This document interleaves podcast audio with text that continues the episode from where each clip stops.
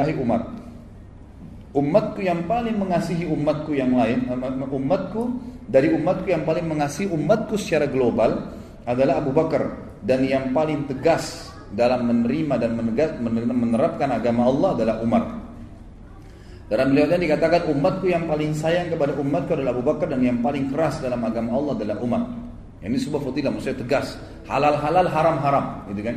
Dan tidak ada toleransi. Hukum hukum bagi Umar tidak ada main-main. Nanti akan kita lihat bagaimana kisah pada saat jadi khalifah dan bagaimana dia menghukum gubernurnya yang coba membangun rumah ya dari uang-uang yang diambil dari masyarakat. Kemudian Nabi SAW juga bersabda fadilah yang lain adalah menunjuk Abu Bakar dan Umar di depan para sahabat dan ini dinukil oleh Abdullah ibn Khantab radhiyallahu anhu dan ini ya disebutkan diriwayatkan oleh Imam Tirmidzi dalam kitab Manaqib dan disahkan oleh Syekh Albani. Kata Nabi SAW, hadani sam wal basar. Dua orang ini Abu Bakar dan Umar adalah perumpamaan penglihatan dan pendengaran bagi umatku.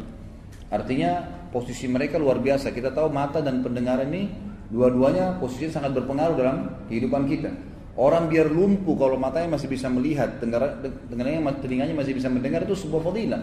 Ya, dibandingkan kalau dia buta walaupun semua tangannya utuh, kakinya utuh tetap sulit, nggak bisa melihat. Atau dia tuli, nggak bisa mendengar, atau apa yang dijadikan target. Beda mata dan pendengaran punya posisi dalam tubuh kita. Maka Nabi SAW menunjuk Abu Bakar Umar sambil berkata, ini keduanya adalah perumpamaan penglihatan dan pendengaran bagi umatku. Nabi SAW juga pernah bersabda di dalam hadis yang lain riwayat Tirmidzi juga, saya tidak tahu kata Nabi SAW berapa lama lagi saya hidup di antara kalian. Kalau saya meninggal tiba-tiba, maka jadikanlah dua orang ini sebagai tauladan setelahku. Teladani dua orang ini. Lalu beliau menunjuk kepada Abu Bakar dan Umar. Ini berarti fadilah-fadilah yang tersembunyi atau yang, yang tersirat maksud saya dari Nabi Shallallahu Alaihi Wasallam. Nabi SAW juga menyampaikan berita gembira fadilah kepada Umar bahwa saya dia penghuni surga. Sebagaimana hadis yang masyhur yang kita sudah tahu sama-sama tentunya ini hadis riwayat Tirmidzi ya Nabi SAW menyebutkan 10 orang yang masuk surga. Kata Nabi SAW Abu Bakar di surga, Umar di surga, Uthman di surga, Ali di surga, Talha di surga, Zubair di surga, Abdurrahman ibn Auf di surga, Sa'ad ibn Abu Waqqas di surga, Sa'id ibn Zaid di surga dan Abu Ubaidah bin Jarrah di surga. Sepuluh orang yang masuk surga. Maka di sini masuk Umar radhiyallahu anhum. Kemudian juga dikatakan di dalam hadis yang lain diriwayatkan oleh Imam Tirmidzi juga dan disahihkan oleh Az-Zahabi juga Al-Hakim sepakat masalah itu bahwasanya Nabi SAW pernah menunjuk akan masuk hari ini dari pintu masjid ini ahli surga. Maka masuklah Abu Bakar. Kemudian Nabi SAW mengatakan lagi akan masuk setelah dia penghuni surga. Lalu masuklah Umar bin Khattab radhiyallahu anhu. Nabi SAW juga bersabda dalam hadis yang lain, ini fadilah yang sangat banyak, riwayat Tirmidzi juga dan disahihkan oleh Ibnu Hibban dalam Sahih Jami'. Kata Nabi SAW, aku pernah dimasukkan, aku diperlihatkan masuk ke dalam surga dan aku melihat sebuah istana yang dihiasi dengan emas. Maka aku akan, aku berkata kepada Jibril, milik siapa istana ini? Maka Jibril berkata, ini milik seorang anak muda dari Quraisy. Kata Nabi SAW, aku pun mengira itu adalah aku, karena anak muda dari Quraisy. Maka aku berkata, siapakah dia? Jibril berkata, Umar bin Khattab. Ini berarti fadilah Umar. Umar sudah memiliki surga sementara dia masih hidup di dunia. Kemudian dalam hadis yang lain, kata Nabi SAW, sementara saya lagi tidur, dan ini hadis diriwayatkan oleh Imam Muslim, sementara saya tidur, Imam Bukhari dan Imam Muslim ya, maka diperlihatkan kepada saya surga. Lalu saya melihat seorang wanita sedang berudu di samping ya istana itu, lagi berudu. Maka saya berkata, milik siapa istana ini? Kepada Jibril. Jibril berkata, milik Umar. Maka aku pun segera mengalihkan pandangan mataku karena aku khawatir, karena aku mengingat cemburunya Umar. Jadi Umar sangat cemburu, besar sekali cemburuannya terhadap keluarganya, istrinya. Allah memang perintahkan untuk jaga gitu. Maka saya pun mengalihkan pandangan saya. Waktu Umar dengar, Umar pun menangis sambil berkata, Ya Rasulullah, apakah layak saya bercemburu dengan anda atau merasa cemburu dengan anda? Ya, jadi ini juga sebuah fadilah. Umar bin Khattab punya iman yang tidak terhitung, saudaraku. Keyakinannya kepada Allah Subhanahu Wa Taala.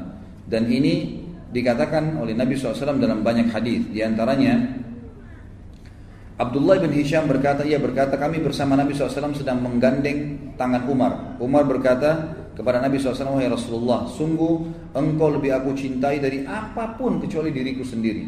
Kata Nabi SAW, demi zat yang di ubun-ubunku di tangannya, tidak bisa hai Umar sampai engkau mencintai aku melebihi dirimu sendiri. Artinya sampai semua yang aku perintahkan walaupun kau tidak senang, kau terima. Maka Umar bin Khattab sekedap pada saat itu sekejap langsung mengatakan, sekarang ya Rasulullah, aku mencintai anda melebihi ya diriku sendiri. Maka Nabi SAW mengatakan, sekarang wahai Umar. Kemudian dalam hadis yang lain, Umar bin Khattab, ini kedudukan masalah imannya Umar ya, bagaimana Umar dengan imannya. Umar bin Khattab pernah berkata, ya, ini sebagian ahli hadis mengatakan pada saat di atas mimbar, ada yang lain mengatakan pada saat di majelisnya. Dia berkata, "Man qalla haya'uhu qalla wara'uhu, wa man qalla wara'uhu mata qalbuh." Ini ya, disebutkan di dalam kitab Makarimul Akhlak punyanya Ibnu Abi Dunya ya dengan sanad yang sahih. Dikatakan siapa yang sedikit rasa malunya kata Umar, sedikit pula kebersihan hatinya. Dan siapa yang sedikit kebersihan hatinya, niscaya hatinya akan mati. Niscaya hatinya akan mati. Jadi bagaimana Umar bin Khattab selalu menjaga hatinya dalam keimanan supaya memang jaga terjaga dengan amal soleh jadi tidak rusak. Kemudian dalam hadis yang atau riwayat yang lain Umar bin Khattab berkata, "Man istahya istaghfa, wa man istaghfa ittaqa, wa man ittaqa wuqiya." Barang siapa yang merasa malu dengan Allah SWT, dia akan bersembunyi ya, atau menyembunyikan amalnya. Barang siapa yang bersembunyi, menyembunyikan amal solehnya, dia akan bertakwa, pasti dia akan patuh pada Allah. Dan barang siapa yang bertakwa, dia pasti akan dilindungi oleh Allah Subhanahu wa taala. Umar bin Khattab pernah dimimpi oleh Nabi Shallallahu Alaihi Wasallam memiliki kedudukan yang tinggi dalam agama ini, terutama dalam masalah ilmunya. Dalam hadis yang sahih riwayat Bukhari dan Imam Muslim, juga Imam Tirmidzi menyebutkannya. Nabi SAW bersabda, saya langsung baca terjemahannya saja. Di dalam mimpi aku melihat orang-orang dihadapkan kepadaku dan mereka memakai pakaian. Di antara pakaian itu ada yang sampai di dada, ada yang pakaiannya sampai ya kurang lebih dari itu ke lehernya. Lalu Umar dihadapkan kepadaku sementara dia seret ya pakaiannya yang panjang. Lalu para sahabat mengatakan apa yang anda takwilkan ya Rasulullah? Kata beliau agama atau ilmu. Umar bin Khattab memiliki agama yang sangat luar biasa gitu, ilmunya sangat luas. Berhubungan dengan masalah ilmu dan fikih Umar, cukup banyak contoh-contoh diangkat oleh beliau di sini. Di antaranya adalah beliau mengatakan atau kata Nabi Shallallahu Alaihi Wasallam, aku bermimpi di dalam hadis riwayat Bukhari Muslim dan Trimidi, minum susu sampai aku melihat hilangnya dahaga keluar dari kukuku atau kuku-kukuku. Kemudian aku memberikannya kepada Umar. Maka mereka para sahabat bersabda apa takwilnya ya Rasulullah? Kata Nabi Shallallahu Alaihi Wasallam, ilmu. Artinya Umar bin Khattab akan memiliki ilmu yang sangat luas berhubungan dengan agama ini. Tentu ada riwayat lain pada saat Umar bin Khattab menjadi khalifah, sempat ada orang-orang Yahudi datang kepada Nabi eh, Umar bin Khattab dan berkata wahai Amir Mukminin. Ya, orang Yahudi berkata, kalau ada satu ayat dalam kitab kalian Al-Quran, kalau turun pada kami orang Yahudi, pasti kami jadikan hari turunnya itu hari raya. Maka kata Umar, ayat yang mana hai Yahudi? Kata Yahudi, al-yawma lakum dinakum. Kalau ayat itu turun pada kami, kami akan jadikan hari raya. Kata Umar bin Khattab, kami tidak akan jadikan hari raya. Tapi saya betul-betul mengetahui di mana ayat itu turun. Kapan turun kepada Nabi SAW, gitu kan? Dan siapa saja yang hadir pada saat itu. Maka Nabi Umar bin Khattab mengatakan turun di haji Nabi SAW ya di hari Jumat tepatnya turun pada Nabi SAW di Arafah pada saat itu. Dan pada saat itu kami sedang wukuf bersama Nabi Sallallahu Alaihi Wasallam. Umar bin Khattab pernah punya wasiat dinukil oleh penulis buku yang sangat mulia untuk para pemimpin. Orang-orang yang mau memimpin, beliau sering mengatakan, "Tafakkahu qabla an tusawwadu." Beliau mengatakan yang artinya hendaklah kalian bertafakkuh, mendalami ilmu agama sebelum kalian memimpin. Dan ini kalimat yang jarang sekali ditangkap oleh banyak pemimpin-pemimpin kita sekarang. Mereka menganggap menjadi pemimpin tidak perlu lagi belajar malu aib. Kalau ada seorang presiden dulu dalam majelis ilmu ulama padahal di zaman Nabi SAW di zaman para sahabat yang itu tidak malu bagi mereka untuk bergabung dalam majelis ilmu kalau memang ada orang yang lebih pintar dari mereka. Di sini dikatakan al-hafid ya, al-hafid maksudnya Ibnu Hajar dalam kitab Fathul Bari maksud Umar ialah bahwa pemimpin kepemimpinan terkadang bisa menjadi penghalang untuk bertafakku fiddin atau mempelajari agama ini karena kesombongan dan kedudukan dapat menghalangi seseorang pemimpin untuk duduk bersama para pencari ilmu. Maka Umar bin Khattab menitik beratkan seorang pemimpin wajib untuk bisa ya belajar ilmu agama.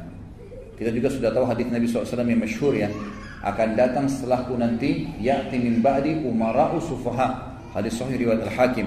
Akan datang setelahku nanti pemimpin-pemimpin yang umara sufaha sufaha ini jamak daripada safi dan artinya bahasa Indonesia safi ini kalau orang Arab ucapkan adalah orang yang bodoh sekali kalau orang cuma bodoh biasa jahal masih ada pintarnya tapi kalau orang bodoh nggak ada yang ditahu sama sekali namanya safi kata Nabi SAW akan datang setelahku pemimpin yang sufaha super bodoh gitu kan apa siapa mereka? Pemimpin ini kata Nabi SAW, umara'u la yahtaduna bihadi wa la yastaduna bisunnati. Pemimpin yang tidak pernah mengambil petunjuk dariku dan tidak pernah mengikuti sunnahku. Artinya tidak pernah belajar agama. Nah, ini yang Umar bin Khattab ingin ditiberatkan kepada kita. Contoh yang lain fikihnya Umar dalam memahami ilmu agama. Datanglah seseorang Al-Harith bin Muawiyah Al-Kindi berkata, Aku pernah menaiki hewan tunggangan bersama Umar bin Khattab, lalu aku ingin bertanya padanya tentang hukum. Dia berkata, Wahai Amir Mukminin, rumahku kecil. Kalau aku sholat, istriku selalu ada di sebelahku. Kalau dia mundur, buat satu saf, maka badannya akan keluar dari bangunan rumahku karena kecilnya rumahnya. Radhiyallahu anhu. Jadi nggak cukup, kecil sekali. Kita bayangkan kalau dua orang berdiri, sholatnya laki-laki perempuan harus bersebelahan. Kalau dia mundur, buat saf sendiri keluar dari rumah, gitu kan? Bagaimana kira-kira hukumnya? Apa yang saya harus lakukan supaya saya bisa sholat dengan istri saya?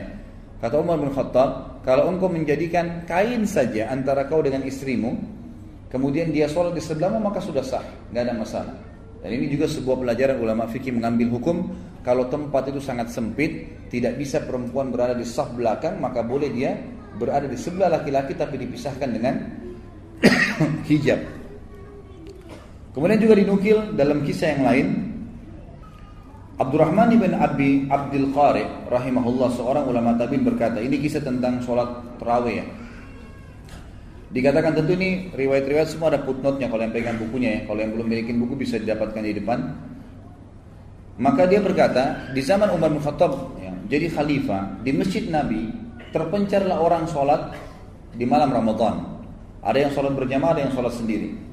Maka Umar bin Khattab pun keluar dan berkata, Menurutku, seandainya aku mengumpulkan mereka di belakang satu imam, niscaya ini hal yang lebih baik. Dan ini tentunya diriwayatkan ya, oleh Imam Bukhari dalam kitab As-Sahih. Kemudian Umar bertekad untuk mengumpulkan mereka di belakang Ubay bin Ka'ab, sahabat Nabi yang paling pintar bacaannya waktu itu Al-Quran. Kemudian aku pun keluar di malam yang lain sementara orang-orang sholat di belakang imam mereka. Umar berkata, sebaik-baik bid'ah adalah ini. Dan orang-orang yang tidur tidak ikut sholat pada saat itu tetapi menundanya hingga akhir malam lebih baik daripada dia ikut sholat. Maksudnya adalah orang yang sholat di akhir malam lebih baik daripada awal malam. Hadis ini sebagaimana saya katakan diriwayatkan Imam Bukhari dan sedikit saya ingin beratkan banyak orang yang melakukan perbuatan bid'ah sekarang. Mereka mengambil dari perkataan Umar bin Khattab ini. Mereka mengatakan Umar sendiri bilang nikma bid'ah hadihi. Sebaik-baik bid'ah yang ini, gitu kan? Padahal di sini ulama hadis mengatakan Umar bin Khattab adalah orang yang paling tegas dengan masalah bid'ah. Ya, dan beliau di sini mengucapkan kata-kata bid'ah. Sebaik-baik bid'ah ini adalah perbuatan yang saya lakukan ini memang sholat berjamaah tidak dilakukan oleh Nabi SAW sampai akhir Ramadan, gitu kan?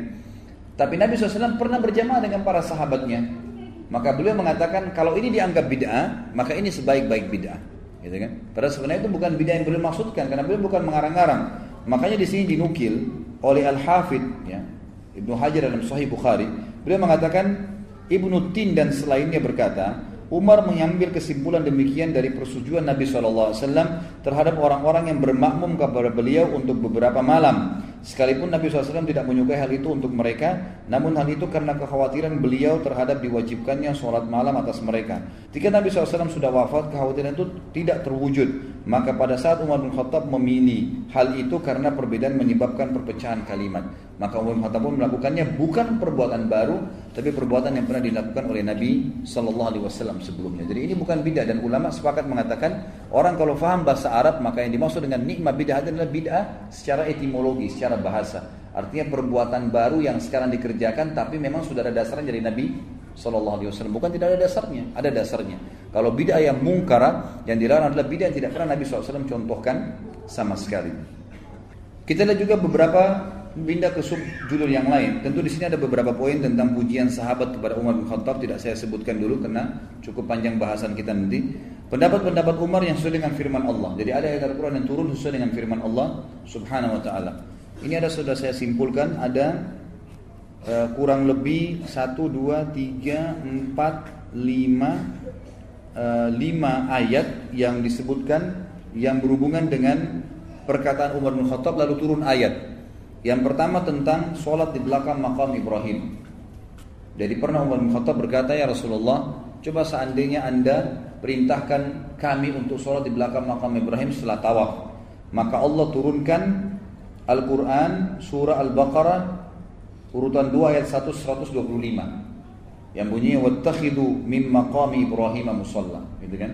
Allah turunkan ayat ini karena Umar bin Khattab yang mengatakan kepada Nabi Shallallahu Alaihi Wasallam ya, ya Rasulullah coba anda jadikan sholat di belakang makam Ibrahim kemudian yang kedua ayat tentang hijab ya jilbab hijab ya ini pernah berkata wahai Rasulullah seandainya engkau memerintahkan istri-istrimu untuk berhijab karena yang berbicara dengan mereka itu adalah orang baik dan orang fajir.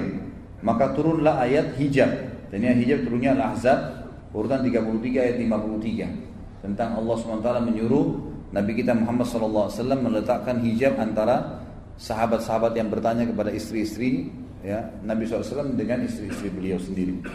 Jadi disuruh ditaruh hijab di antara mereka. Kemudian yang ketiga adalah at-talaq. Ya, perceraian, masalah perceraian untuk istri-istri Nabi SAW disebutkan dalam surat Tahrim urutan 66 ayat 5. Ini turun juga karena perkataan Umar bin Khattab. Jadi Umar bin Khattab pernah berkata kepada istri-istri Nabi pada saat lagi berkumpul karena cemburu dengan beliau, gitu kan? Maka Umar bin Khattab berkata, "Hati-hatilah karena jika Nabi menceraikan kalian semua, bisa saja rohnya Allah memberikan ganti kepadanya dengan istri-istri yang lebih baik daripada kalian." Maka turunlah ayat firman Allah Subhanahu wa taala At-Tahrim urutan 66 ayat 5 tadi. Kemudian juga pernah turun ayat sesuai dengan pendapat Umar bin Khattab dalam tawanan Badr. Tawanan Badr. Jadi waktu Nabi SAW menawan tawanan Badr kurang lebih ada 60 orang kalau tidak salah tawanan Badr waktu 60 atau 70 orang. Maka Nabi SAW bernanya, bermusyawarah dengan Abu Bakar, Umar dan beberapa sahabat-sahabat Nabi yang lain, mengatakan kira-kira bagaimana? Apa pendapat kalian? Kan? Maka berkatalah Abu Bakar ya Rasulullah, mereka keluarga kita, sepupu dan kerabat kita, maafkan aja, baru kita mengambil dari mereka tebusan. Lalu pada saat itu Nabi SAW beralih ke Umar sambil berkata, Wahai Umar bagaimana pendapatmu? Kata Umar, demi Allah saya tidak sependapat dengan Abu Bakar ya Rasulullah. Saya berpendapat agar anda menyuruh kami memenggal leher mereka semua. 60 orang itu bunuh semua ya Rasulullah. Anda datangkan kepada Ali Akil, Akil ini sepupunya, saudaranya Ali yang belum masuk Islam. Suruh Ali tebas lehernya. Datangkan kerabat terdekat saya, suruh saya tebas lehernya Rasulullah. Datangkan kerabat terdekatnya Abu Bakar, suruh tebas lehernya. Nabi SAW mengatakan, kenapa? Kok kenapa harus dibunuh tawanan-tawanan Badar? Kata Umar, ya Rasulullah, mereka adalah pejuang-pejuang kafir. Mereka keluar dari Mekah, memang untuk menyerang Islam. Bukan ini bukan tawanan biasa, tawanan perang. Memang dan mereka ini baru pertama kali menghadapi peperangan dengan kaum muslimin. Perlu kita masukkan rasa takut dalam hati mereka dan Allah tidak melarang kita membunuh orang kafir yang berperang. Maka waktu itu Nabi SAW lebih cenderung dengan pendapatnya Umar, pendapatnya, eh, maaf, pendapatnya Abu Bakar untuk eh, memaafkan dan mengambil tebusan. Keesokan paginya ini terjadi malam-malam nih, habis sholat isya musyawarah. Subuh menjelang subuh, Umar bin Khattab bercerita, dia bilang saya datang ke masjid lalu saya temukan Nabi SAW dengan Abu Bakar lagi nangis. Lalu saya berkata, apa yang membuat kalian berdua menangis? Ceritakan kepada saya supaya saya bisa ikut menangis, gitu kan? Karena ini nggak mungkin Nabi sama Abu Bakar nangis kecuali masalah penting, gitu kan? Lalu Nabi SAW mengatakan kalimat yang masyhur. Kalau yang pegang buku bisa dilihat di paragraf terakhir di halaman 221. Kalimat yang luar biasa nih. Di mana Nabi SAW mengatakan, Aku menangis karena menerima tebusan dari tawanan yang diusulkan oleh kawan-kawanmu. Azab telah Allah perlihatkan, ditampakkan kepadaku lebih dekat daripada pohon ini. Ditunjuk sebuah pohon. Rasulullah SAW menunjuk sebuah pohon dan Allah SWT menurunkan maka nabi nabiin an yakuna lahu asra asra hatta yudkhina fil ard. Tidaklah pantas bagi seorang nabi mempunyai tawanan. Tidak perlu ada tawanan, tidak perlu ada tebusan. Artinya mereka boleh dibunuh sebelum dia menumbuhkan musuhnya di muka bumi. Sebelum Mekah takluk, maka tawanannya boleh dihukum mati. Sampai firman Allah SWT, Fakulu mimma ghanimtum halalan tayyibah. Dan makanlah dari sebagian terampasan perang yang telah kalian peroleh dengan cara yang baik. Sebagaimana dijelaskan surah Al-Anfal ayat 67 sampai 69. Umar bin Khattab berkata, ketika Abdullah bin Ubay, ini kejadian yang lain nih, ya, sebab atau ayat turun yang lain berhubungan dengan Umar bin Khattab turun ayat dengan pendapatnya, so, mensolati munafik. Jadi tadi kasus tawanan Badar sudah selesai ya. Tidak jadi Nabi nggak jadi Nabi SAW membunuh mereka karena memang sudah telah ada keputusan. Tapi Nabi SAW sempat diperlihatkan azab karena malah ya tidak membunuh tawanan Badr tadi. Maka di sini berarti pendapat Umar yang disetujui oleh Allah Subhanahu Wa Taala walaupun tidak direalisasikan karena memang sudah terlanjur diputuskan oleh Nabi SAW. Kemudian yang selanjutnya adalah kejadian tentang dilarangnya sholat di belakang jenazah atau mensolati jenazah munafikin. Ini terjadi waktu ya, Abdullah ibn Ubaidillah bin Salul mati, pimpinan mujahid, pimpinan orang munafik di Madinah.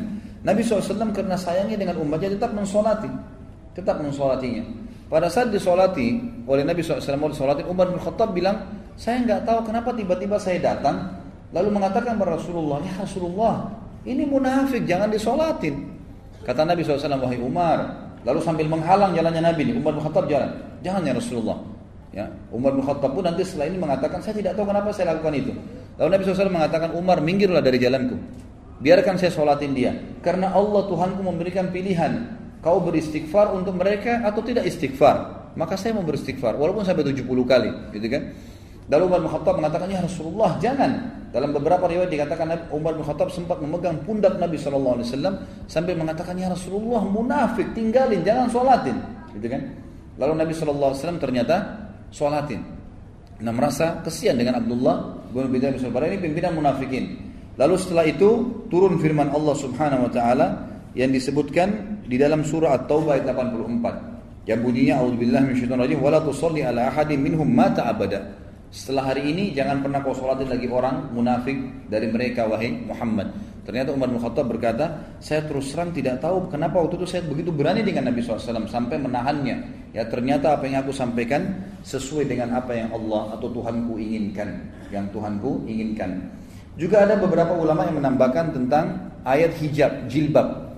Itu juga turun karena Umar bin Khattab. Ayat tentang pengharaman khamr turun juga karena Umar bin Khattab. Jadi pernah Umar bin Khattab melihat beberapa sahabat waktu turun firman Allah Subhanahu wa taala, A'udzu billahi minasyaitonir ya ayyuhalladzina amanu la taqrabus salata wa antum sukara hatta ta'lamu ma taquluna wala junub wala junuban illa abiri sabilin hatta tagtasilu. Al-ayah. Kurang lebih terjemahnya begini, hai orang yang beriman jangan kalian sholat sementara kalian mabuk, gitu kan? Sampai kalian tahu apa yang kalian ucapkan dan jangan juga orang-orang yang junub sampai dia mandi ya kalau dia mau sholat atau dia mau ibadah. Maka pada saat itu, ikhwan dan akhwat sekalian, Umar bin Khattab merasa terganggu karena ada sahabat yang sholat sambil mabuk, nggak tahu apa yang diucapin, gitu kan? Kadang-kadang juga ada yang mabuk kemudian duduk sebentar depan masjid, sadarin dirinya kemudian baru masuk masjid sholat. Maka Umar bin Khattab berkata, ya Allah, haramkan minuman ini buat kami, haramkan, ya. Maka Allah SWT turunkan surah Al-Ma'idah ayat 90 sampai 91. Tentu ini tidak ditulis dalam buku ini ya. Ini saya tambahkan. Jadi itu juga disebutkan oleh para ulama bahwasanya turun Al-Maidah ayat 99 tentang masalah pengharaman khamar sungguhnya khamar, judi, mengundi nasib dengan uh, apa namanya? dengan anak panah adalah perbuatan syaitan. Jauhilah, tinggalkanlah. Apakah kalian akan uh, uh, meninggalkannya? Apakah kalian berhenti? Fahal antum muntahun? Hal antum muntahun? Apakah kalian akan berhenti? Maka semua sahabat mengatakan intahina intahina. Kami berhenti, kami berhenti. Maka di situ dikeluarkan juga hadis Bukhari, semua sahabat akhirnya memecahkan kendi-kendi khamar mereka sehingga membuat seluruh jalan Madinah penuh dengan khamar dan baju-baju mereka pun terkena khamar lalu mereka sholat tanpa mencucinya. Dari hadis ini juga dikeluarkan sebuah hukum bahwasanya alkohol sifatnya najisnya maknawi secara makna, nggak najis total gitu ya. Cuma najis zatnya tapi tidak najis, tidak menajiskan gitu kan. Sama dengan kotoran hewan yang dimakan dagingnya pada saat keinjak kotoran ayam disebutkan dalam hadis Bukhari tidak membatalkan hewan yang dimakan dagingnya dia najis secara maknawi, secara makna nggak menajiskan. Najis zatnya tapi tidak menajiskan. Dicuci bisa sholat, gitu kan? Dan ini juga sebagaimana khamar sama alkohol. Karena para sahabat pecahin kendinya, kena baju mereka, mereka sholat tidak membersihkannya. Yang yang hukum lain adalah kalau dia meminumnya, bukan kasusnya adalah karena memabukkan, ya bukan karena masalah najis secara maknawinya itu. Dan ini diambil juga dari kisah ini. Dan ulama mengatakan subhanallah, ini pelajaran imania ya. Selama orang sholat di belakang makam Ibrahim, Umar bin Khattab panen pahalanya karena dia penyebabnya. Selama perempuan pakai hijab, jilbab, maka semua pahalanya diambil oleh Umar bin Khattab karena Umar yang menyebab berdoa sama Allah. Selama ya istri-istri Nabi waktu itu tidak tidak jadi diceraikan, oleh Allah Subhanahu oleh Nabi SAW karena Allah yang perintahkan Umar bin Khattab mendapatkan pahalanya. Selama waktu itu ya tawanan Badar berhasil lolos dan ada di antara tawanan nanti masuk Islam, Umar bin Khattab mendapatkan pahalanya. Dan selama orang munafik tidak pernah disolatin, ya, tidak pernah disolatin maka Umar bin Khattab dapat pahalanya dan juga selama ya tadi yang terakhir yang saya sampaikan selama khamar diharamkan dan tidak ada yang minum maka Umar bin Khattab memanen pahalanya karena justru dia berdoa kepada Allah Subhanahu wa taala. Nah, ini sebuah hal yang positif juga ya. Kita dianjurkan kalau melihat sebuah kemungkaran tidak bisa memungkiri dengan lisan atau belum bisa minimal kita mendoakan, ya Allah berikanlah hidayah penduduk Jakarta ini, berikanlah hidayah penduduk kota ini. Ya Allah berikanlah hidayah keluarga saya. Satu waktu Allah berikan hidayah kita dapat pahalanya. Dan itu yang Umar bin Khattab lakukan radhiyallahu anhu walaupun beliau lengkapkan dengan penyampaian berdoa sambil disampaikan kepada Nabi sallallahu alaihi wasallam agar Nabi SAW meminta kepada Allah Subhanahu wa taala. Dan kata para ulama, karena Umar bin Khattab ini betul-betul memegangi sebuah prinsip dasar. Ini yang benar, maka ini dia patuhi. Semua hidupnya adalah wahyu. Nggak ada yang lain.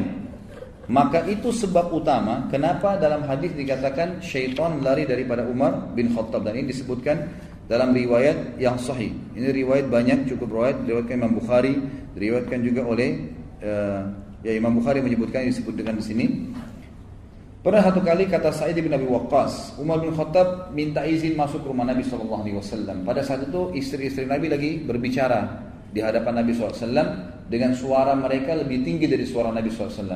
Maka Umar bin Khattab waktu masuk tiba-tiba istri-istri Nabi diam dan menurunkan hijab mereka. Lalu waktu Umar bin Khattab masuk Nabi SAW senyum, tertawa melihat Umar masuk. Kata kata Umar ya Rasulullah, apa yang membuat anda tertawa? Semoga Allah membuat anda tertawa seumur hidup. Itu biasanya doa begitu ya. Lalu kemudian berkatalah Nabi SAW, saya heran dengan wanita-wanita ini. Pada saat tadi kamu belum datang, suara mereka lebih tinggi dari suara saya, dan mereka juga belum menutup hijabnya. Pada saat kamu datang, tiba-tiba mereka seperti ketakutan, meredamkan suara mereka dan menutup hijab mereka. Lalu Umar bin Khattab menghadap ke hijabnya, ya, seperti kayak kita sekarang ini ada gorden gitu kan? Antara kita dengan akhwat itu di, di, di, dilihat gorden menghadapi gorden tersebut lalu kata Umar wahai musuh-musuh diri sendiri gitu kan? Kepada istri si Nabi. Dalam riwayat dikatakan wahai musuh-musuhnya Allah apakah kalian segan dengan saya kalian tidak segan dengan Nabi Shallallahu Alaihi Wasallam? Istri Nabi yang paling tua menjawab gitu? Ummu Salamah. Ummu Salamah mengatakan iya karena Rasulullah SAW lebih lembut dan lebih baik daripada kau hai Umar. Gitu kan? Dalam riwayat dikatakan kau lebih keras daripada Nabi Shallallahu Alaihi Wasallam gitu kan? Maka pada saat itu Nabi SAW tidak menanggapin dialog antara Umar bin Khattab dengan istri-istri Nabi ya, Shallallahu Alaihi Wasallam jadi waktu itu yang, di, yang diperhatikan oleh Nabi SAW adalah penyampaian wahyu yang lain. Kata Nabi SAW wahai ibnu Khattab. Anak ini Khattab wahai Umar bin Khattab. Demi zat yang ubun-ubunku dalam genggamannya. Kalau seandainya kau lewat di sebuah lembah dan setan lihat kau lewat di lembah itu maka dia akan cari lembah yang lain. Artinya karena tegasnya dalam masalah keputusan agama. Gitu kan. Jadi halal halal, haram haram. Yang dilarang dilarang, gitu kan. Sampai istri-istri Nabi pun kalau salah ditegur oleh Umar bin Khattab. Tidak ada toleransi bagi dia. Semuanya diluruskan kalau memang salah. Dalam riwayat lain disebutkan, riwayat ini riwayat Tirmidzi, dikatakan kata Nabi SAW, Inilah anduru ila syayatinil insi wal jinni kat farru min Umar. Bukan depannya Umar ya, tapi Nabi SAW bilang di depan Aisyah, wahai Aisyah, saya melihat syaitan dari jenis jin dan manusia semuanya lari dari Umar. Semuanya takut, gitu kan? Dari Umar radhiyallahu karena luar biasanya beliau dari sisi apa namanya kedekatannya dengan Allah Subhanahu Wa Taala. Kemudian Umar bin Khattab juga ya selalu mengikat dirinya dengan wahyu dan selalu melibatkan Allah dalam kehidupannya. Ada hal yang menarik di sini. Di sini tuh saya penulis kecerdikan Al Faruq dalam perang Tabuk. Perang Tabuk ini perang yang sangat jauh dari Madinah, Bapak Ibu sekalian. Jadi antara Madinah sama Tabuk ini jaraknya kurang lebih ya, kurang lebih itu 1000 km. Jauh sekali jaraknya. Dan pada saat itu sahabat menunggangi kuda sama unta semampunya. Yang jalan kaki jalan kaki nanti tukaran sama temannya. Jadi tukar-tukaran untuk naik di ya apa namanya naik di unta atau di, di, di kuda itu. Di tengah jalan ternyata para sahabat kehabisan bekal dan mereka berkata ya Rasulullah kami kehabisan bekal makanan. Bisakah? Ya izinkanlah kami untuk menyembeli unta-unta kami. Jadi kami ngambil dagingnya, kami ambil juga lemaknya, itu kan? Lemaknya itu biasa dileburin menjadi minyak yang mereka bisa pakai untuk makan gitu kan? Dagingnya nanti dicelupin di lemak itu pada saat sudah menjadi minyak. Biasanya dulu dilakukan seperti itu. Lalu unta ini punya satu kelebihan bapak ibu sekalian yang mungkin kalau yang belum tahu ya jadi di perut unta itu ada sebuah kantong cukup besar itu bisa menampung tidak kurang dari 10 liter air 10 sampai 15 liter air itu bersih jadi unta itu kalau minum dia menarik ya itu dia tidak angkat kepalanya sampai kantong itu penuh Makanya kata Nabi SAW, apa jangan kalian minum seperti unta. Ya, unta itu kalau minum terus sampai hausnya hilang, gitu kan? Kita kan kalau minum dianjurkan minum lepas, minum sampai tiga kali, nggak boleh nafas kalau minum. Kalau unta nggak nafas, terus ditarik sama dia, gitu kan? Nah ini Nabi SAW berikan perumpamaan dan unta ini punya sebuah kantong di perutnya. Kalau anda mau bisa baca tafsir waktu Allah SWT mengatakan wa ilal ibili kaifa. Coba lihat bagaimana unta kami ciptakan. Ada sembilan kelebihan unta. Di antaranya adalah di perutnya ada kantong yang kalau dia minum air di kantong itu tertampung tidak kurang dari 10 sampai 15 liter sama satu galon kita sekarang yang besar tuh 10 liter air yang masuk di situ. Dan itu tidak tercemar dengan apa pun. Pada saat unta berjalan di padang pasir dan dia haus dengan sistem yang Allah ciptakan di tubuhnya air itu bisa ditarik sama dia membasahi tenggorokannya kemudian masuk kembali gitu. Makanya unta ini sering dipakai di zaman dulu dalam peperangan dan perjalanan jauh karena kalau disembeli dagingnya bisa dimakan, air di kantongnya bisa diminum, gitu kan? Sahabat-sahabat mengatakan ya Rasulullah izinkan kami sembeli unta-unta kami, kami jadikan sebagai bekal airnya kami minum, lemaknya kami jadikan minyak, gitu kan? Lalu Nabi SAW mengatakan lakukanlah. Umar bin Khattab waktu itu hadir di situ. Umar mengatakan sebentar ya Rasulullah, mohon maaf, saya ingin sampaikan sesuatu. Ya Rasulullah, daripada anda menyuruh mereka menyembeli unta-unta mereka, dan kita hanya kehilangan tunggangan. Sementara tabuk ini jauh. Dan kalau kita berjalan kaki pasti lebih letih. Kalau pakai unta atau kendaraan tunggangan, ada kuda atau unta, maka kalau untanya letih, orangnya tinggal turun, tetap bisa di, di diajak jalan. Berarti bisa hemat waktu. Kalau orang jalan kaki capek dia istirahat, maka berhenti perjalanan, gitu ya. Maka kata Umar bin Khattab, saran saya Rasulullah, kumpulkan semua bekal-bekal. Semua bekal-bekal sahabat ini kumpulkan bekal-bekal kami lalu berdoalah kepada Allah agar Allah Subhanahu wa taala memberkahi bekal ini. Maka Nabi SAW pun setuju dengan pendapat Umar lalu mengatakan setelah menebarkan kain Nabi SAW mengatakan kumpulkan semua bekal kalian. Lalu dikumpulkan lalu Nabi SAW mendoakan bekal-bekal mereka. Memang waktu dikumpulin sedikit sekali bekalnya, itu kan? Sedikit sekali. Maka kata Nabi SAW ya Allah berkahilah bekal-bekal kami ini. Lalu Nabi SAW mengatakan masukkan ke kantong-kantong kalian. Setelah mereka masukkan Subhanallah yang punya sepotong roti, yang punya cuma sepotong daging, yang punya cuma sekendi air, itu mereka masukkan kembali ke kantong-kantong mereka sampai pulang pulang pulang dari perang Tabuk pun itu masih utuh. Masih utuh karena diberkahi oleh Allah Subhanahu wa taala. Dan ulama mengatakan kekuatan Umar di sini nih. Beliau selalu melibatkan Allah dalam segala kehidupannya. Luar biasa gitu. Jadi selalu daripada habisin lebih baik berdoa. Dan ini juga saya ingin beratkan jemaah sekalian. Banyak orang di antara kita menjadikan hubungannya dengan Tuhan yang Allah Subhanahu wa taala itu nomor 30. Misal dia lagi mau berobat sakit. Banyak orang di antara kita dia pergi ke dokter berobat, sakit. Dia tahu dia punya Tuhan Allah Subhanahu wa taala. Yang ciptakan dia Allah, ciptakan penyakit Allah, ciptakan kesembuhannya Allah. Tapi dia nggak minta kepada Allah. Dia ke dokter, "Dok, saya sakit ini." Konsultasi, langsung gitu kan. Kemudian setelah itu dia minum obat. Pada saat tidak sembuh kan juga nggak kembali kepada Allah. Kembali ke dokter, "Dok, kenapa saya belum sembuh, Dok? Resep apa lagi?" dan seterusnya. Konsultasi dari dokter ke dokter, pindah beberapa dokter. Orang yang seperti ini Allah akan biarkan sesuai dengan ikhtiar manusianya gitu kan. Mestinya kata para ulama, diambil pelajaran dari Umar bin Khattab, libatkan Allah dari awal, nanti Allah akan mudahkan itu manusia atau obat atau makanan jadi solusinya. Misal sebelum berobat mengatakan ya Allah sembuhin saya, maka pasti Allah akan mudahkan nanti konsultasi dokternya cocok, resepnya cocok dengan sekali saja sudah cukup. Di sinilah kelebihan Umar bin Khattab Beliau selalu libatkan Allah dulu di awal, baru kemudian ya beliau ya, apa namanya berikhtiar secara manusia. Di sini ditulis lagi judul yang lain. Eh, mohon maaf. Kata Nabi SAW waktu melihat itu, jadi Allah berkahi makanan tadi, beliau mengatakan, Asyhadu an la ilaha illallah wa anna Muhammad Rasulullah. Beliau syahadat sendiri. Lalu beliau mengatakan, tidak ada seorang hamba pun yang mengucapkan kalimat syahadat ini dengan tulus lalu tidak ada keraguan sedikit pun dalam hatinya kecuali pasti masuk surga dijamin masuk surga ini hadis disebutkan ya diriwayatkan oleh Imam Bukhari dan juga Imam Muslim serta ada beberapa ya yang lainnya meriwayatkan tapi ini disebutkan Imam Bukhari dan Imam Muslim Umar bin Khattab memiliki kepribadian yang sangat kokoh dan juga ya kesegangan orang-orang pada beliau jadi saking uh, saking kuatnya pribadi beliau, gitu kan. Beliau kalau bicara itu pasti yang bermanfaat. Beliau kalau menegur pasti memang karena kesalahan. Beliau kalau mendukung pasti karena kebenaran. Beliau kalau membantu memang kalau betul orang itu perlu dibantu, gitu. Jadi beliau betul-betul tepat, ya, dan itu semua wahyu dari patokannya, tidak pernah yang lain. Beliau pernah saking pribadinya sangat kuat, gitu, sampai orang banyak segan dengan beliau.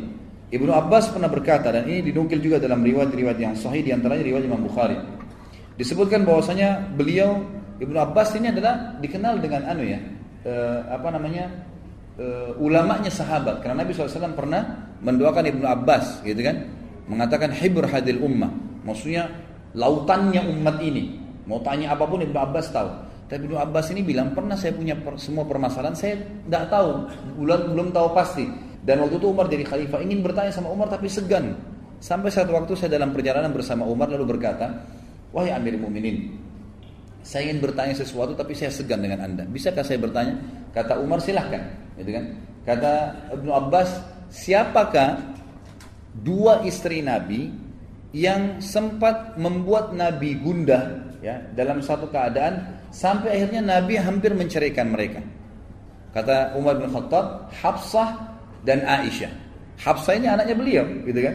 Aisyah anaknya Abu Bakar dan memang dua, dua, dua istri Nabi SAW ini yang pernah buat ada bahasa sendiri tentunya pernah buat e, mengajak istri-istri Nabi yang lain untuk e, e, minta nafkah dinaikkan gitu kan sampai turunlah surah At-Talaq menjelaskan masalah itu. Tapi yang jelas di sini Umar tidak segan menyebutkan nama anaknya Hafsah dan dia memberikan jawaban kepada Abdullah bin Abbas dan Abdullah bin Abbas mengatakan sungguh wahai Amir Mukminin, saya ragu, segan menaikkan ini sudah lama, apalagi Hafsah anak anda. Maka Umar berkata, jangan begitu. Jika engkau menyangka aku mempunyai ilmu, bertanyalah. Dan jika memang ya aku mengetahuinya, aku pasti akan memberikan jawaban kepadamu. Ikrimah juga pernah meriwayatkan, Umar bin Khattab ini saking disegani oleh orang-orang, beliau pernah mau bekam. Oh bekam ya? Beliau pernah mau bekam, mengeluarkan darah kotor dari tubuhnya, sunnah Nabi SAW. Lalu beliau pada saat mau dibekam, beliau sempat uh, ada sedikit nyangkut di lehernya lalu beliau ya mengatakan melakukan mengedehem ya. Tiba-tiba saja dikatakan dalam riwayat ini dan ini riwayat dinukil oleh Ibnu Sa'ad dalam kitab Tabaqatnya. Tiba-tiba tukang bekannya bekamnya kencing di celana. dalam riwayat lain dikatakan saking segannya mereka dengan Umar. Umar bin Khattab pernah jalan diikuti oleh beberapa sahabat dan tabi'in karena mereka waktu Umar jadi khalifah setiap kali jalan selalu diikutin Siapa tahu ada kejadian nih, karena Umar bin Khattab ini kalau ada kejadian satu pasti langsung di dieksekusi, diselesaikan pada saat itu. Dan beliau dengan sangat tegas, nggak main-main dalam menyelesaikan masalah. Dan pasti rujukannya wahyu. Satu waktu beliau lagi jalan, banyak ikut dari belakang nih. Umar bin Khattab nggak tahu nih kalau banyak orang yang ikutin. Mereka jalan pelan-pelan diikutin, gitu kan?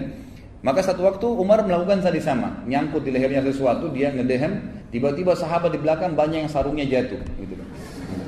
Dikatakan dalam riwayat lalu ada satu sahabat datang mengatakan wahai Amir Mukminin, pelan-pelanlah sama orang-orang yang beriman. Maksudnya mereka sampai takut sama Anda begitu. Sampai sarungnya jatuh kalau berdehem saja gitu kan. Maka kata Umar bin Khattab, apakah mereka takut waktu melihat saya karena Allah? Maksudnya karena melihat saya patuh sama Allah? Sahabat ini bilang iya yang Mukminin. Kata Umar, biar mereka takut. Kalau karena Allah mereka takut, ini lihat orang beriman itu takut melanggar, biarin aja nggak apa-apa. Jadi itu keseganan di sini disebutkan ya sebagian sahabat dan tabiin kepada Umar radhiyallahu anhu. Umar bin Khattab juga ini Allah SWT berikan firasa. Kalau ikhwan dan akhwat belum pernah dengar, ada istilah dalam agama kita, firasatul mukmin. Kata Nabi SAW dalam riwayat Bukhari, firasatul mukmin itu benar. Ya. Jadi kalau antum terus dekatkan diri kepada Allah Subhanahu Wa Taala, nanti Allah munculkan kepekaan-kepekaan, firasa-firasa ya yang kita datangkan, yang kita rasakan. Misal ada orang mau buat buruk, kita merasa, gitu kan? Ada eh, kadang-kadang dikuatkan dengan mimpi. Ya seseorang kata Nabi SAW mimpi yang benar itu adalah salah satu dari cabang kemujizatan kenabian bagi orang beriman ya. Maka ini ada terjadi. Kalau ada orang mau berbuat baik kita bisa merasakan gitu kan. Kadang-kadang kita mimpi mau dikunjungin oleh keluarga. Jadi memang ada terjadi bagi orang-orang yang beriman. Itu disebutkan oleh sebagian ulama berhubungan dengan kedekatan dengan Allah SWT.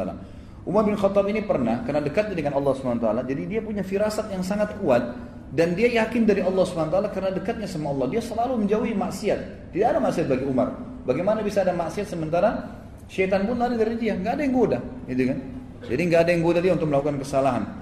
Disebutkan bahwasanya pernah seseorang datang kepada Umar bin Khattab. Diriwayatkan dari Yahya bin Sa'id rahimahullah seorang ulama tabi'in. Beliau berkata ada seorang laki-laki datang kepada Umar dan Umar tanya siapa namamu? Dia menjawab Jamrah. Lalu dia berkata, Umar berkata anak siapa? Dia berkata bin Shihab. Jamrah bin Shihab. Umar bertanya dari marga, marga apa? Dia mengatakan dari Al-Harakah. Umar bertanya lagi dari kabilah mana? Jadi kalau marga itu substansial dari kabilah, gitu kan? Maka dari dari dari dari dari marga, dari e, marga mana dikatakan dari Al-Harakah, dari kabilah mana dia mengatakan dari Bani Diham, di, eh, dari Bani Diram. Umar berkata di mana tempat tinggalmu? Dia mengatakan Harrah. Lalu Umar berkata di sebelah mana? Dia mengatakan Zatul Lazzah. Ya. Lalu Umar berkata, selamatkan keluargamu karena desamu lagi kebakaran. Lalu orang itu pun pulang dan dia menemukan seperti apa yang dikatakan oleh Umar bin Khattab radhiyallahu Jadi seperti itu. Sampai pada tingkat dia eh, feelingnya dia itu sampai menunjukkan sesuatu yang benar terjadi. Kemudian juga Imam Az-Zahabi menukil kepada kita dalam riwayat yang sahih disebutkan dalam Syiar Alam Nubala. Ini buku rujukan 43 jilid, semuanya berhubungan dengan biografi para orang-orang soleh dulu. Ada seseorang kalau ikhwah dan akhwat pernah dengar namanya Al-Aswadul Unsi. Ini dulu bersamaan dengan Musailam Al-Kadzab. Dua orang yang bersamaan di akhir hidup Nabi SAW mengaku sebagai Nabi. Mengaku sebagai Nabi. Aswadul Unsi ini pernah berhadapan dengan dia mengaku Nabi. Bukan cuma mengaku Nabi, dia kufur memang gitu kan. Dia berhadapan dengan seorang ulama tabi'in yang mulia bernama Abu Muslim Al-Khawlani.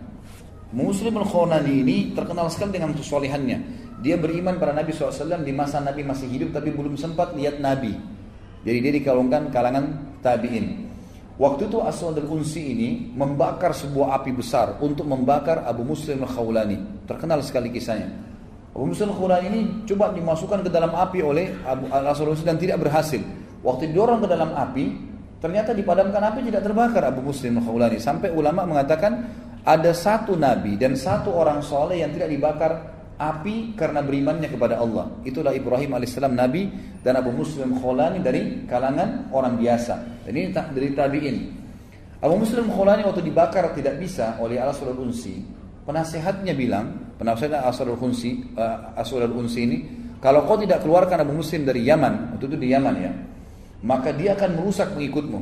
Maka Al Asrul Unsi mengatakan, saya mengaku kalah hai Abu Muslim, tapi keluarlah dari negeriku, dari Yaman. Asrul Unsi menuju ke Madinah. Waktu itu kebetulan baru saja Nabi SAW meninggal. Abu Muslim Abu Muslim Al Khawlan ini niatnya ingin bertemu dengan Nabi SAW, mau jadi sahabat gitu kan.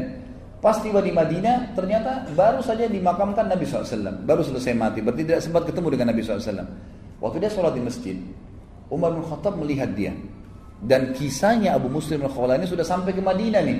Ada seorang yang beriman dibakar oleh Allah Unsi tidak terbakar, gitu kan? Terkenal, tapi orang tidak ada foto, nggak ada yang kenal pada saat itu. Abu Muslim al-Khawlani datang mengikat untanya di Masjid Nabawi langsung masuk sholat. Ya. Begitu dia sholat, sebelum dia tanya tentang Nabi Shallallahu Alaihi Wasallam, Umar bin Khattab memandang dia lalu berkata, mungkin ini orangnya dari Yaman. Padahal ini kejadian baru terjadi di Yaman. Lalu Umar pun mendekati sambil berkata, siapa anda ini? Kata dia, Abu Muslim. Ya. Al-Khawlani. Kata dia, bagaimana? Ya, dari mana anda? Dia dari Yaman. Bagaimana ceritanya tentang seorang hamba Allah yang saleh yang tidak jadi dibakar oleh seorang pendusta Al-Asadul Unsi. Kata orang itu, dia baik saja. Dia selamat dari api. Langsung kata Umar, saya bertanya atas nama Allah. Kaukah dia orangnya? Maka dia mengatakan, iya. Maka Umar pun menangis memeluknya sambil membawa tangan Abu Muslim Khawlani ke, kepada Abu Bakar dan berkata, "Wahai Amir Mukminin, Umar sudah jadi Abu Bakar sudah jadi khalifah. Wahai Mukminin, inilah orang yang telah Allah selamatkan setelah Khalil Ibrahim. Setelah kekasih Allah Ibrahim selamat dari api, inilah orang yang tidak jadi dibakar oleh api." Maka Abu Bakar pun menangis memeluknya selalu mereka berpelukan sambil ngobrol dan menceritakan tentang matinya Nabi Shallallahu Alaihi Wasallam. Lalu kata Umar bin Khattab, segala puji bagi Allah yang telah mempertemukan saya kepada seseorang yang uh, telah Allah selamatkan dari api sebagaimana Allah menyelamatkan ya, Ibrahim alaihissalam. Dan ini dinukil dalam siar alam nubala tadi. Dari sisi ibadahnya Umar bin Khattab, Umar bin Khattab ini melakukan ibadah dengan kekuatan. Maksudnya apa? Azan apa pun halangannya sholat nggak ada urusan dia apa pun perintah dari Allah Subhanahu Wa Taala kekuatan dia gunakan. Artinya dirinya pun dia bangkitkan semangat dengan kekuatan. Jadi tidak ada keraguan masuk dalam hatinya karena luar biasa keyakinannya tentang kebenaran gitu. Ini dinukil dari Abu Qatadah dari Allah bahwasanya Rasulullah SAW berkata kepada Abu Bakar kapan engkau melakukan sholat witir? Kata Abu Bakar di awal malam. Abu Bakar selalu tradisinya melakukan witir ini setelah sholat isya, habis baca isya, sholat witir, gitu kan? Lalu Nabi SAW bertanya kepada Umar, kapan engkau kerjakan witir? Kata Umar, di akhir malam, sebelum subuh. Maka beliau berkata tentang Abu Bakar kepada Abu Qatada, orang ini Abu Bakar mengambil agama dengan kehati-hatian. Dan ditunjuk kepada Umar, orang ini mengambil agama dengan kekuatan. Artinya tengah malam, mau mengantuk, mau enggak, Allah perintahin, saya harus bangun. Begitu Umar bin Khattab membangun prinsip. Jadi nggak ada sama sekali yang bisa menghalangi beliau dalam agama Allah ini. Semua dibangun dengan kekuatan walaupun dengan diri beliau sendiri. Dan ini disebutkan oleh Abu Dawud dan disohikan oleh Syekh Albani. Kemudian juga dalam kisah yang lain, Umar bin Khattab selalu membangunkan istrinya atau anak-anaknya juga dalam sholat malam dan beliau selalu sholat di malam hari. Umar bin Khattab yang selalu sholat semampunya, kata Al Aslam rahimahullah. Ketika di akhir malam beliau sudah sholat, beliau membangunkan keluarganya sambil membaca ayat wa'mur ahlaka bis salati wastabir 'alaiha. Perintahkanlah keluargamu untuk sholat dan suruhlah mereka sabar sebagaimana dijelaskan dalam surah Toha ayat 132 dan ini dinukil diriwayatkan oleh Abu Dawud dalam kitab Zuhud dan Baihaqi dalam Syu'ab serta Imam Malik dalam kitab Muwatta'nya. Juga dikatakan ini dari sisi ibadah, kita bicara masalah ibadahnya Umar sekarang ya. Kata Ziyad ibn Hudair, seorang ulama tabi'in juga rahimahullah berkata, aku melihat orang yang paling banyak puasanya dan yang paling banyak menggunakan siwak adalah Umar bin Khattab. Ya kadang-kadang subhanallah kita anggap remeh nih. Jadi sunnah-sunnah Nabi pun yang kecil, subhanallah itu bisa atau tidak ditinggalkan oleh orang-orang yang beriman. Ya. Siwak ini kita kadang-kadang anggap remeh, tidak mau dipakai. Padahal sebenarnya itu sunnah Nabi Wasallam. Cuma fahami cara menggunakannya. Memang kita dianjurkan. Sekarang Jakarta juga kan banyak dijual ya. Usahakan beli, dipakai. Jadi kalau habis dipakai dua tiga kali digunting, dipakai lagi yang masih baru. Ya, jangan dipakai yang itu terus satu bulan, itu kan. Nah itu memang kotor, kelihatannya jorok. Padahal sebenarnya bukan begitu caranya. Dan Nabi SAW sampai mau meninggal dunia pun pada saat beliau sudah akan sakarat, gitu kan. Aisyah berkata, aku menyandarkan Nabi SAW di dadaku dan wajahnya sudah pucat. Lalu masuklah adikku, uh, saudaraku Abdurrahman, Abdurrahman bin Abi Bakar, sedang memegang siwak. Maka Nabi SAW memberikan isyarat seakan-akan menginginkan siwak itu. Maka aku pun mengambil dan melunakkannya untuk beliau, kemudian beliau menggunakan pada saat sebelum wafat. Nabi SAW paling gemar dengan siwak.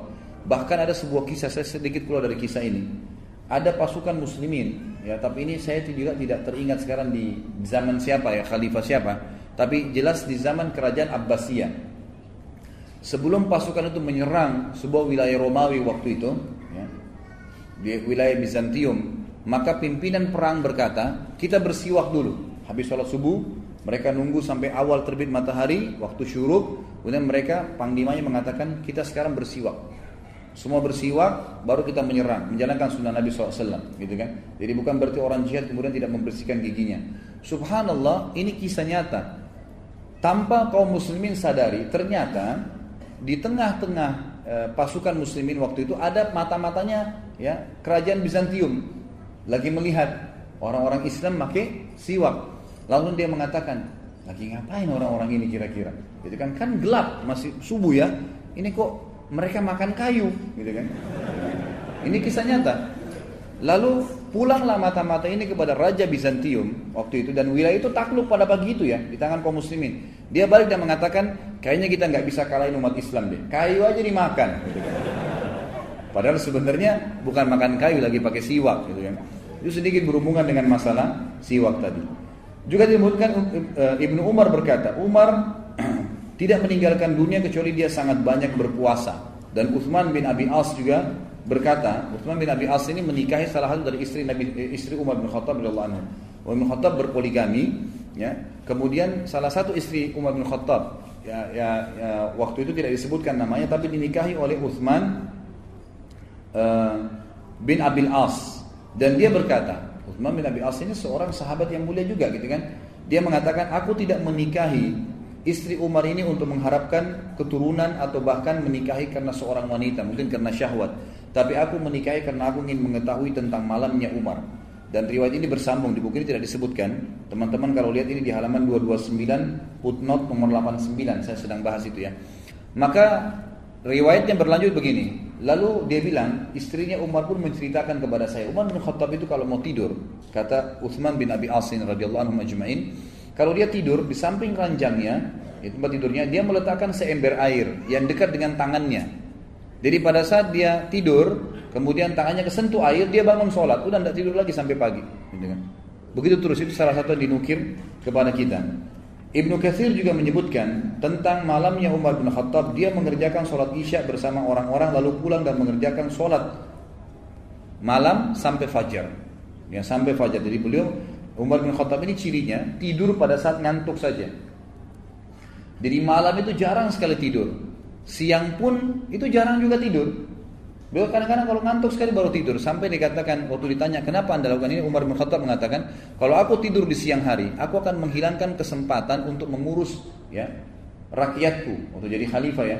Kemudian kalau aku tidur malam hari aku menghilangkan urusan aku berkomunikasi dengan Tuhanku. Jadi luar biasa. Dia tidur kapan dia ngantuk saja, gitu kan?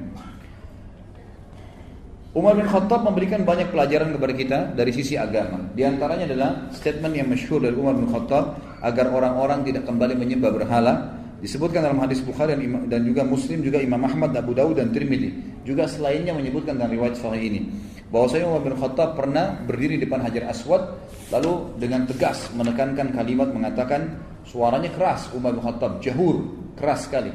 Dalam beberapa riwayat dikatakan Umar bin Khattab tinggi besar Sampai kalau duduk di atas kuda kakinya sampai di tanah, gitu kan? Lalu beliau berkata kepada Hajar Aswad berdiri di musim haji pada saat itu kemudian teriak dengan suara keras mengatakan inni la a'lamu annaka hajar. Saya sungguh betul-betul tahu kau adalah batu saja. La tadur wa la tanfa. Kau tidak bisa memberikan manfaat dan tidak bisa menyusahkanku atau terbalik ya, tidak bisa menyusahkanku dan tidak bisa memberikan manfaat kepadaku. Walaula anni raaitu Rasulullah sallallahu alaihi wasallam yukabbiluka ma qabbaltuka. Kalau bukan karena saya melihat Nabi SAW menciummu, saya tidak akan menciummu. Sebagian ulama menanggapi di antaranya Nafi' seorang ulama tabi'in bekas budaknya Abdullah bin Umar radhiyallahu anhu, seorang ulama tabi'in masyhur. Dia mengatakan pada saat itu ya orang-orang banyak mendatangi pohon yang digunakan untuk membaiat Nabi Shallallahu Alaihi Wasallam di bayat Ridwan ya. Itu di perang Hunain ya. Pada saat peperangan dulu pasukan muslimin sempat berpencar. Kemudian eh, datanglah Nabi SAW berdiri di bawah sebuah pohon kemudian dibaiat pada saat itu. Ada juga yang mengatakan yang maksudnya bayat pada saat bayat Nabi SAW ya bayat ya di Mekah gitu kan. Tapi intinya ini adalah sebuah bayat pohon yang pernah Nabi SAW berdiri kemudian di situlah ya orang-orang berkumpul pada saat itu Lalu orang-orang banyak mendatangi tempat tersebut dan mereka sholat di sana. Maka sampai berita kepada Umar, maka Umar menyuruh agar menebang pohon tersebut. Ditebang, karena memang itu bukan berarti harus jadikan sunnah. Kecuali Nabi SAW memerintahkannya dan ini sudah sering saya titik beratkan. Anda kalau pergi umroh, pergi haji, ingat gua Hira itu adalah gua yang Nabi SAW datangin hanya sebelum dikirim, di, di, di, diturunkannya wahyu. Setelah turun wahyu Iqra bismi rabbikal khalaq yang pertama, sampai Nabi SAW meninggal, nggak pernah beliau datang lagi di, Gua Hira, nggak pernah datang di Gua Hira, nggak pernah beliau khusus memerintahkan para sahabat datang. Sayangnya jemaah haji dan jemaah umroh kita memaksakan diri ke sana. Bahkan yang paling ramai itu jemaah dari Asia, Indonesia, dan yang paling ramai juga adalah dari Pakistan. Dua ini rame-rame naik gunung, gitu kan. Ada yang jatuh sampai jatuh, ada yang meninggal. Padahal itu tidak perlu. Ada yang sholat di situ. Subhanallah. Ini yang Umar bin Khattab titik beratkan nih. Jangan semua bekas yang Nabi SAW pernah di situ, kemudian kita tiba-tiba langsung melakukan sholat atau ibadah. Ini salah. Saya pernah hadapin sendiri jemaah sekalian waktu lagi musim haji. Selesai sa'i, subhanallah, pas habis tahallul kepala, itu kan habis syukur rambut, di sebelah pintu marwa itu ada perpustakaan. Di situ dulu sekarang sudah dibongkar ya. Itu dulu tanahnya bekas rumahnya Nabi SAW yang Aminah melahirkan Nabi SAW di situ. Maka dikenal dengan rumah lahirnya Nabi SAW. Sama kerajaan selalu dibangun perpustakaan buku gitu kan. Sekarang sudah dibongkar. Nah, waktu saya lagi selesai sa'i sama teman-teman ya, dari Indonesia juga habis kami haji, kemudian keluar lewat situ. Subhanallah ada orang-orang dari Pakistan waktu itu. Mohon maaf teman-teman yang dari Pakistan bukan niat untuk menyalahkan, tapi waktu itu kebetulan gitu kan. Dari teman-teman dari Pakistan waktu itu lagi sholat, Ka'bah di sebelah kanan mereka, mereka sholat menghadap ke perpustakaan itu, gitu kan. Lalu saya datang, saya bongkarin. Saya bahasa Arab saya mengatakan, maaf nggak bisa nih dalam bahasa Arab, nggak bisa ini kiblat di sana kok sholatnya di sini ini bukan kiblat gitu kan. Mereka nggak mau, gitu kan. Lalu kemudian saya ambil kain ihram saya, saya tepuk-tepukin, gitu kan.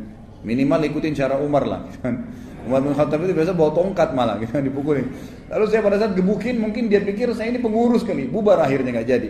Tapi sholatnya menghadap rumah itu, bayangkan kejahilannya, gitu kan. Nah tidak bukan semua bekas yang Nabi SAW pernah ada di situ kemudian dijadikan tempat ibadah. Itu nggak boleh. Kemudian juga disebutkan dalam riwayat lain, Umar bin Khattab pernah selesai sholat, ya, kemudian orang-orang pada buru-buru-buru, eh, pada buru-buru semuanya sholat di sebuah tempat, gitu kan? Di sebuah tempat. Lalu berkatalah Umar bin Khattab, kenapa mereka? Ya, kenapa mereka keluar dan sholat lagi di sana? Kata mereka, kata orang-orang, sebagian sahabat bilang, itu dulu pernah Nabi sholat di situ waktu masih di Mekah. Maka para sahabat ingin mengerjakan sholat di situ. Kata Umar, janganlah kalian sholat di situ kecuali bertepatan memang waktu sholat dan ada masjid. Tapi secara khusus tidak boleh. Maka Umar pun radhiyallahu anhu menjelaskan masalah itu kalau tidak boleh orang masuk di situ atau mengerjakan sembarangan ibadah tadi. Kemudian juga Umar bin Khattab adalah orang yang sangat dermawan dan murah hati. Jadi bukan cuma Umar, bukan cuma Abu Bakar yang suka bersedekah, Umar pun suka bersedekah dan banyak sekali ya dinukil dalam kisah-kisah tentang pengorbanan beliau radhiyallahu anhu. Di antaranya adalah hadis yang diriwayatkan oleh Imam Abu Daud bahwasanya Nabi wasallam pernah memanggil untuk jihad. Sedekah. Lalu Umar berkata, "Hari ini saya akan melakukan sedekah yang mengalahkan Abu Bakar." Karena selama ini Abu Bakar belum pernah saya kalahkan. Maka saya pun membawa setengah harta saya dan berkata ya Rasulullah, ini setengah harta saya saya tinggalkan ya atau saya sedekahkan untuk Allah dan